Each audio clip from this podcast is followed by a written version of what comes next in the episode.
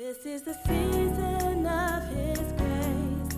This is the season of our breakthrough. This is the season of His power. This is the season where His love shines through at Pentecostal Tabernacle, restoring broken love.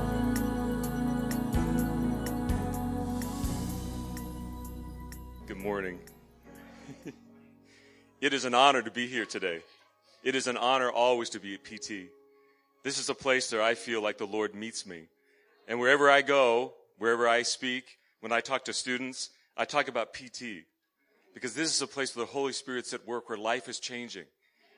And I feel honored by that. And I want to say too that this is actually the second sermon of the day. The first sermon always is, Lord, you deserve our praise. It's always the first sermon. And we give that sermon, when we hear it, then we realize we're ready for the Lord to speak and act and change us. And that's always must be the first sermon. No matter where you've been, no matter what's happened or what's gone on in your life, that's always the first sermon. And I praise God that that's what's happened today. It is an honor to be here today, and I thank Bishop Brian for inviting me to come. And I'm praying that he and Lady Carmen are having a good rest as they're away this week. I'm grateful for Elder Roy and Anita for welcoming me here, being good friends. And I know that the Lord is calling you in the season of Lent to a time of consecration. I know that this is a season now when you're all engaging in times of preparation for Easter. And as Bishop Brian asked me to come, he asked me to speak to you today. What does it mean for the church to be a community? And I'm glad to do that. Because the core element of the church is what it means to be a community. And PT, as long as I've known you, and I haven't known you as long as the church has been here, obviously, but I've known you at least for a decade. And in that time, in that time, PT is always a place that cares deeply about community, about relationships, about reaching out, about being a place in Cambridge that is more than just a gathering point, but a place where people get changed. But I think it's harder to be the church today. I think it's harder. When I grew up in the small town of California where I grew up, there was nothing else to do on Sunday. The stores weren't open. There wasn't TV. We did have TV. I'm not that old. But everybody went to church. And if you didn't go to church, you were one of those people that everybody knew didn't go to church. And you identified people where they went to church. Oh, they're a Baptist. We're a Presbyterian. Oh, they're Catholic. Everybody went to a different place. And you actually saw people during the week. You went into the, the hardware store. You went into the pharmacy. You went to the grocery store and you met people you were in church with. And while we drove to church, it was less than a mile from my house. And we went there midweek because frankly, there wasn't a whole lot to do with my town anyway. Church was where you were. It was a center of community and it was a great thing. But it's a different world today. It's a different world. Very few of us live near where we go to church. If you live near PT, God bless you because God has blessed you be being close to a place. That's amazing. But most of us are driving in. And there's also a lot of transitness, right? People are moving all the time. God brought my children to Cambridge and then he sent them to DC with my grandson. Then that's not right, but then we'll talk about the Lord later. I think it's harder to be the church today and harder to figure out what does it mean for us to be a community. And we're in danger, we are in danger as a community to become an observational place. We're in danger of seeing church as something we drive to and see a performance of and experience on Sunday and then drive away and not think about it for the rest of the week. But I'm here today to tell you that's actually not what the church is. The church is a community. And as I prayed today to ask the Lord what I should speak at, He actually gave me four texts. And you'll be happy to know I'm not going to speak deeply at all four because we want to get out before two o'clock this afternoon. But I am going to touch on all four of those passages because the, the scriptures are filled, are filled with admonitions about what it means to be a community of faith. Church, community, they're words that are synonymous. And the first passage is from this, John 15, 5. And it says this, I'm the vine, and you are the branches, Jesus says. He who abides in me and I in him, he bears much fruit. For apart from me, you can do nothing. I'm going to tell you the thing that's obvious. We've already sung about it. You know it, but I'm going to say it to you again. The church is a community because of Jesus. He gives us life. It's the only life is found in Him. Now you can have life outside of Jesus. You can. The world offers you a kind of life. It does. And it can be at some level a satisfying life, especially if you know no other. But in the church, we say it is only in Jesus where there is life. He makes the church the church. And we are to be attached to him, vine to branches. And that doesn't mean just allegiance to him. Just not saying like I do what a good teacher or political figure. I'm really aligned with that person. I really think Jesus is great. I find my center on him. It's more than that. Jesus literally is life. He's more than a symbol. We follow him by the power of the Holy Spirit because we know that he was conceived miraculously, born, died, rose again, called himself the Son of God, called disciples to follow him. And he lives today in people, in you and me, if you follow him. And it's essential that Jesus be at the center. And I'm underlining that point to you. I know you know it, but I'm underlining that point because there are many, many, many churches in New England who have lost their center on Jesus. He is no longer the cornerstone. He's no longer the one they're all attached to.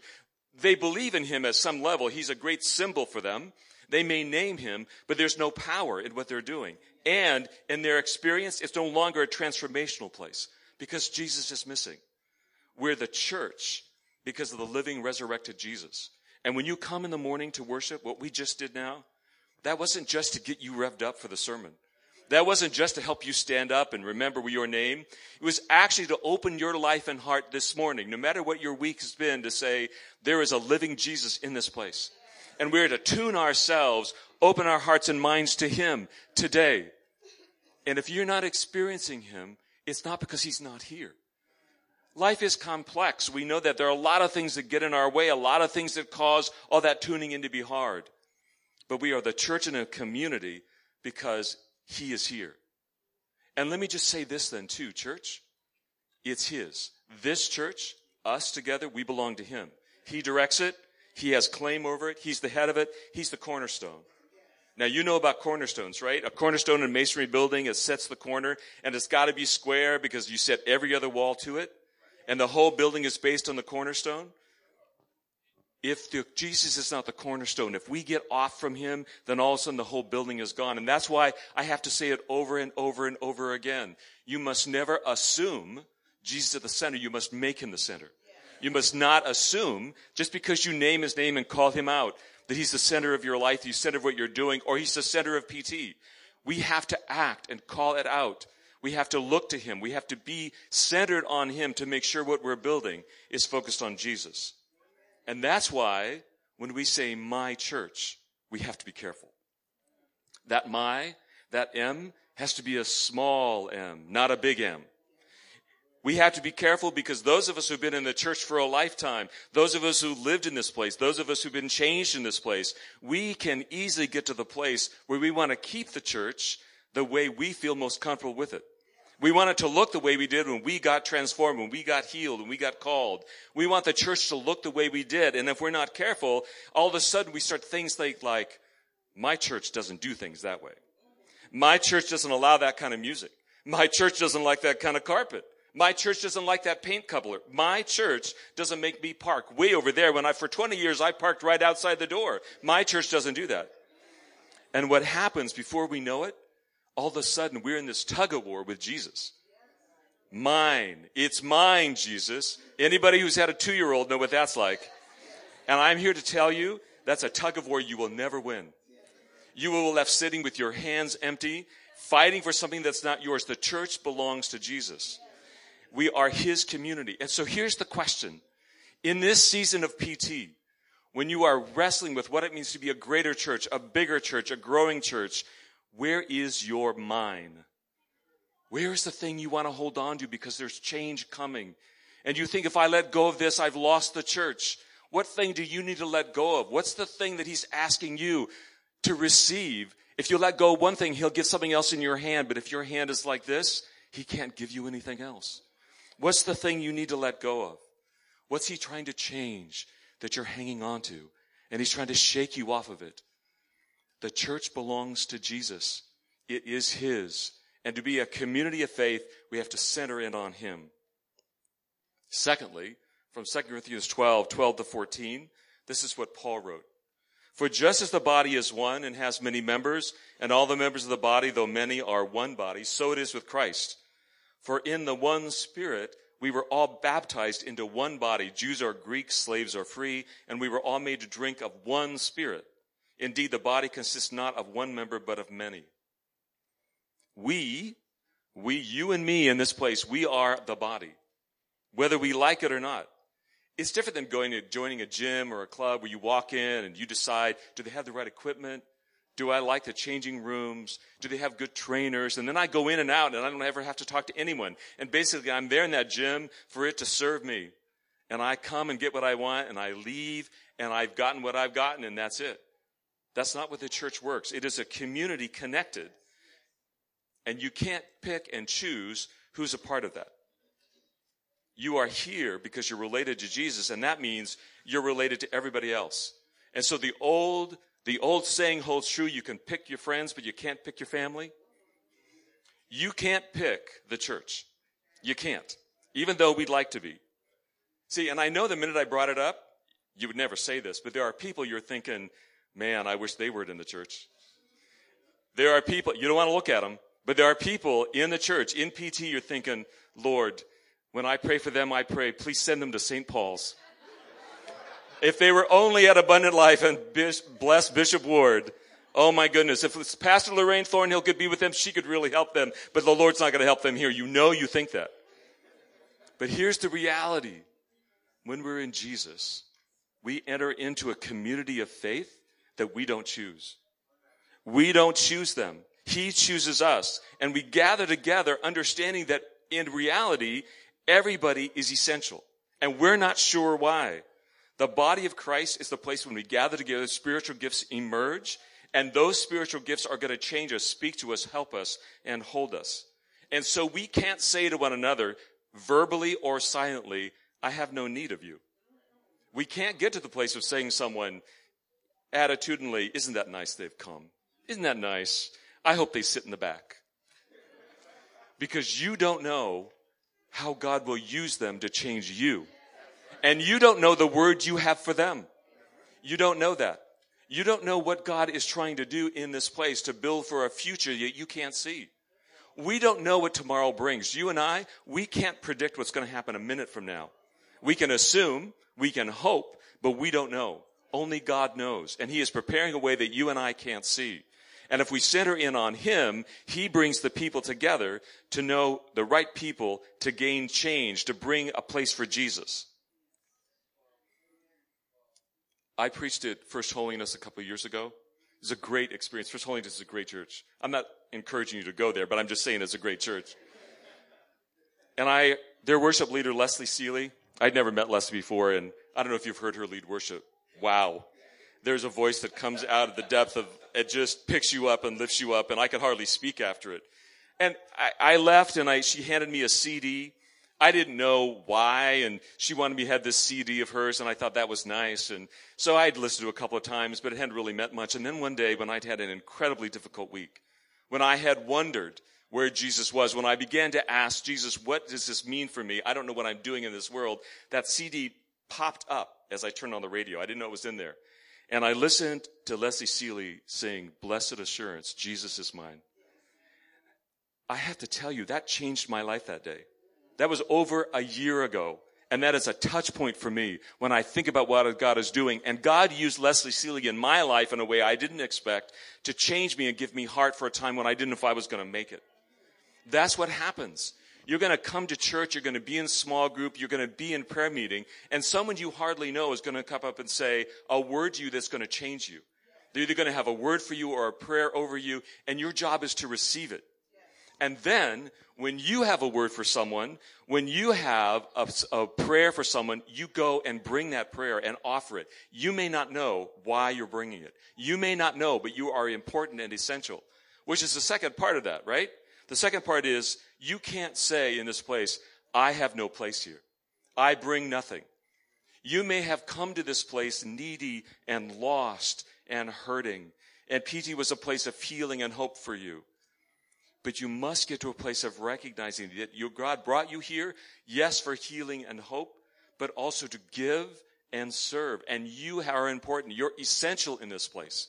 You may not know why. You may not know what your role is, but God has you here for a purpose. And part of the call of the church is to help one another discover those purposes and those gifts and to encourage each other to do that. You are the Lord's. You are invaluable. No one can take your place. No one. No matter how you look, no matter where you've come from, no matter what you're doing, you are essential. And we have to give up the lies. We have to say, speak against the lies, the institutional lies, the corporate lies, the historic lies that tell you that you're of lesser value. The world is ready to do that. The world is ready to tell you in your job, in your work, in your home, in the town you live in, you don't have value. And that is a corporate, horrible lie of the devil. And you must resist it. You must resist it. And you have to identify when you're believing lies. You have to recognize when you're getting to a place of saying, Oh, dear Lord, I have begun to believe I'm not worth as much. I don't belong here. I shouldn't be doing this. And you have to let the Lord remind you that you are invaluable.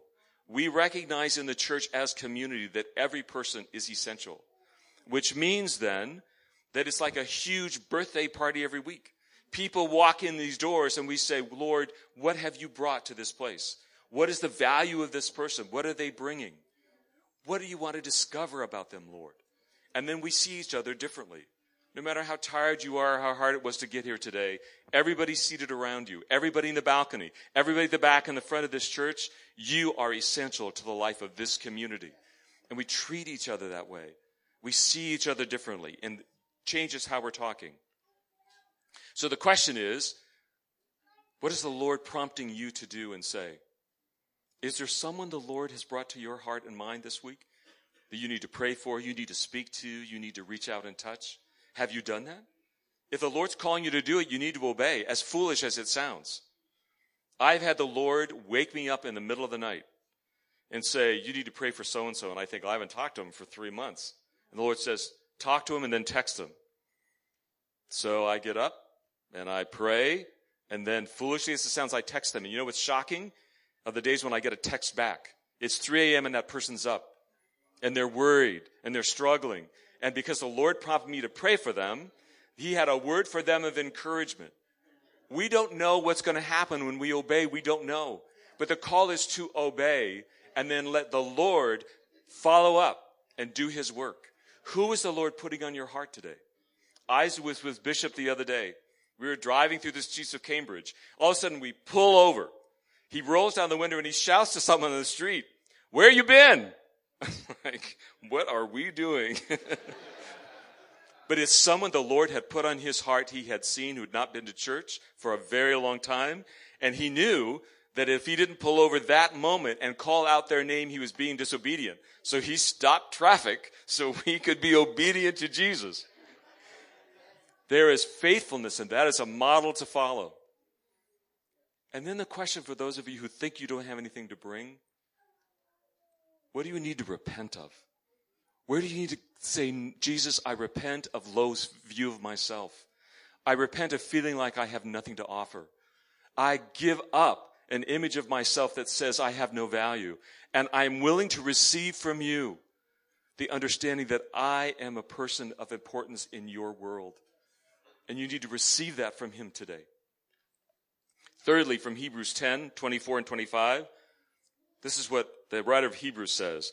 And let us consider how to provoke one another. I love the word provoke. Provoke one another to love and good deeds, not neglecting to meet together, as is the habit of some, but encouraging one another, and all the more as you see the day approaching. I'm going to start with the second half of that command. Do not neglect to meet together. You cannot be the community of faith sitting at home. You can't. You can't be the community of faith unless we physically come together. You can listen to TD Jakes' living stream. It's amazing. I've done it a number of times. You can listen to great worship at home.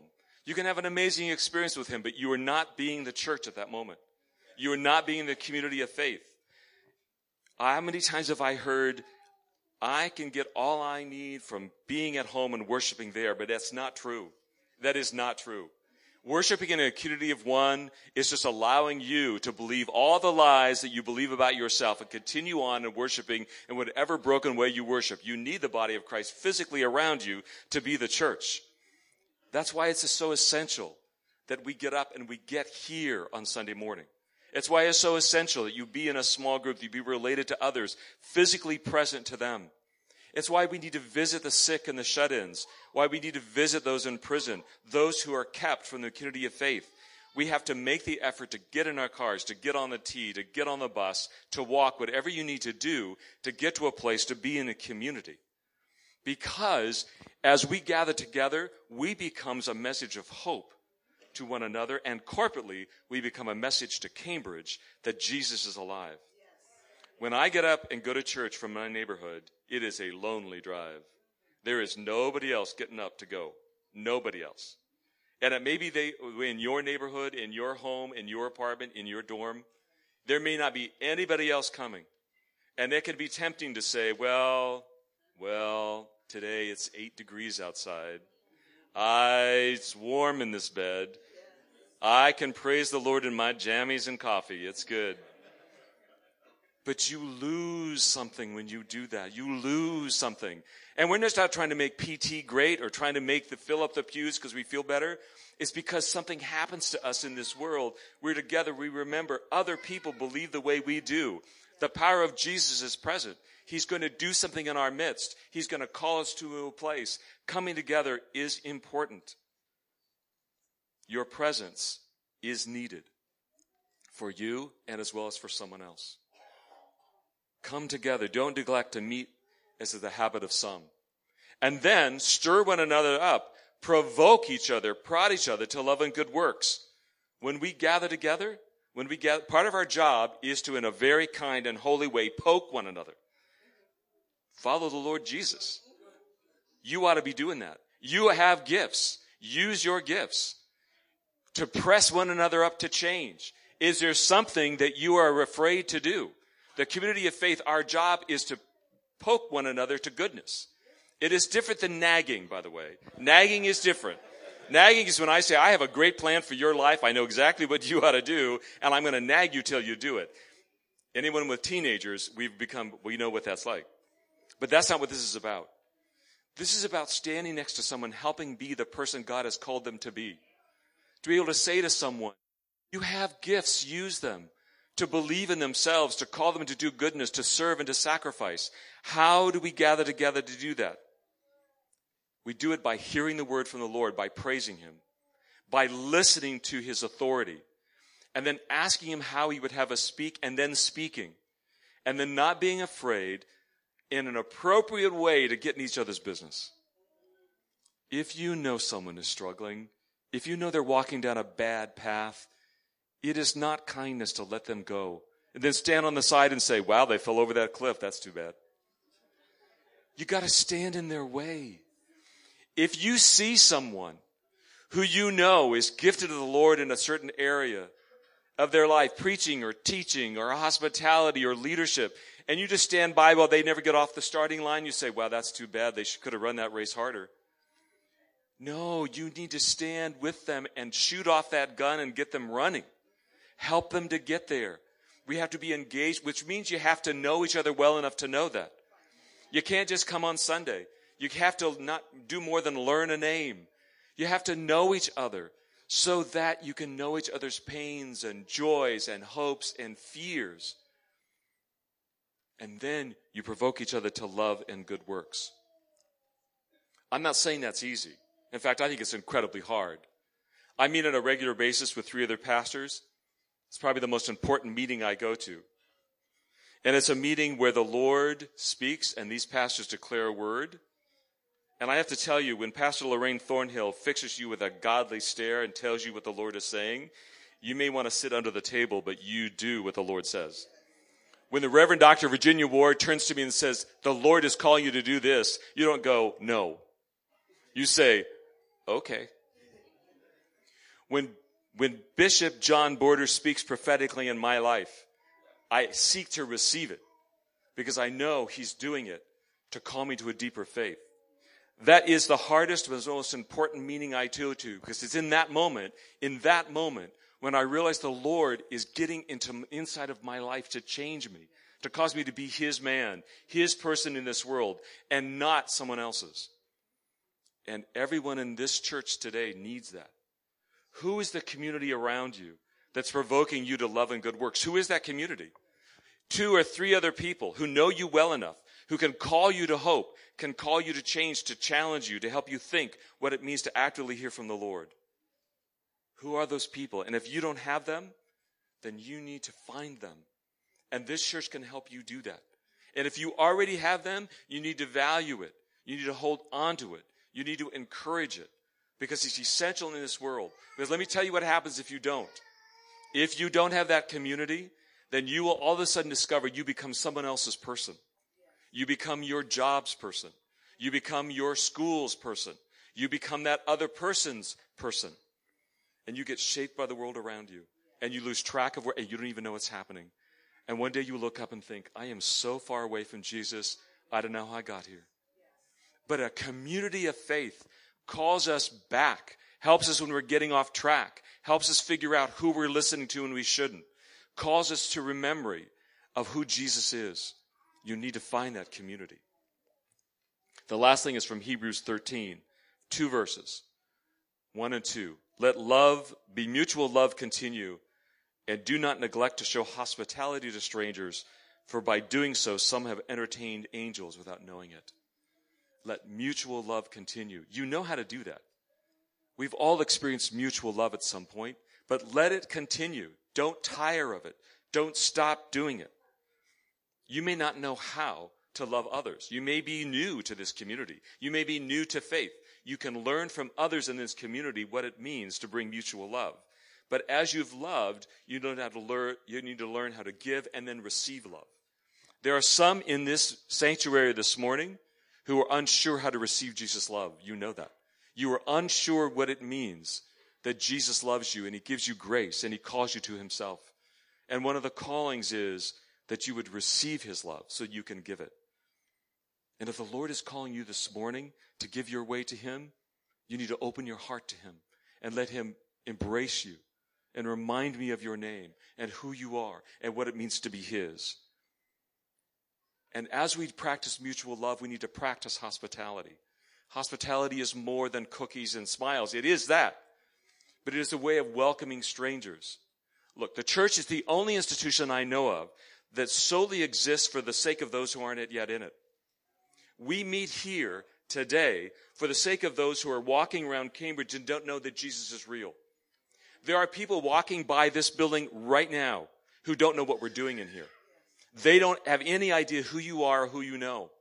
They don't know what it means to be loved or saved or given hope.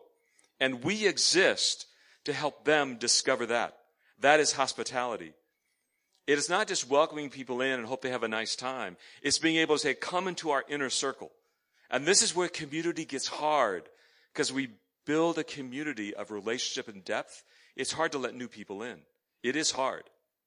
But the church exists to help people do that to help people engage with Him and be changed in His midst. We are meant to be a community, not a club, not a place, a gym we just come in and take advantage of, but a community that's related to one another. And the thing I'm asking today is what is it the Lord wants to do in you to cause you to participate in this community?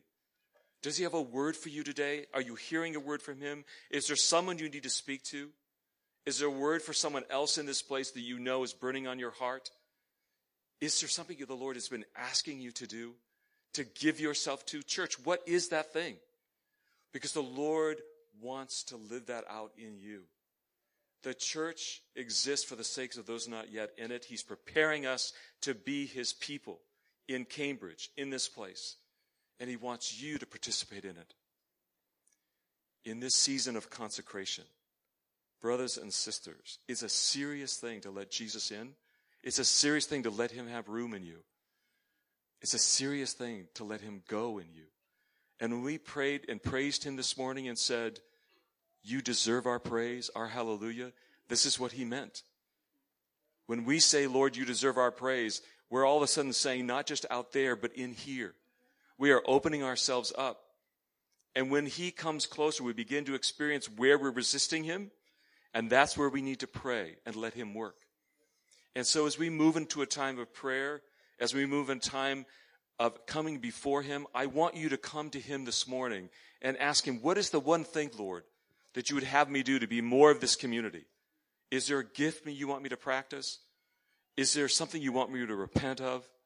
Is there a person I need to speak to? Do I need to go call someone right now and call them to come? What is it the Lord wants to do?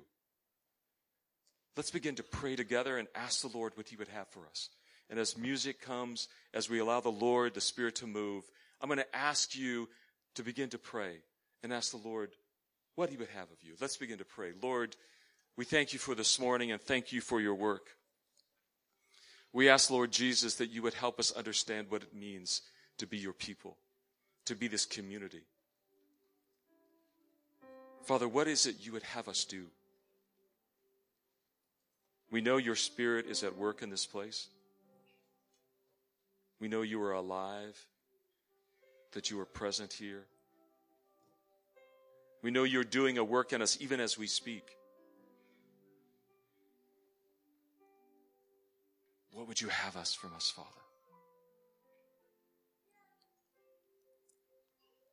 Father, there are gifts that are yet to emerge in this place. There are people in this room who don't believe they have gifts to offer into this kingdom. And Father, I pray that you would call out those gifts. If there is someone in this congregation that you know has a gift they're not using, I want you to get up right now and I want you to go and t- name that gift for them. I want you to encourage them to use that gift, to live into it. Don't just sit there. Do not just sit there. But if you know someone in this room has a gift they are not engaging with, you need to get up. You need to go to them and say, The Lord has, has given you this gift. Lean into it. Some of you in this room today are not aware of how much God loves you. In this community, you're not aware that the Lord embraces you, that He wants you, that He knows you. And the call on your life today is to receive the work of the Spirit, to receive His love, to be embraced by Him in hope. Come today and let Him love you and bless you and keep you in that. And in this season of change, there's some in this room who have allowed themselves to be the cornerstone instead of Jesus who are holding on too much to the church of the past. And you need to repent. You've made that choice not out of hate or control, but because you love this place. You've given your life to it. But in this moment, Jesus is saying, The church is mine. And you need to loosen your hands on it so I can do my work.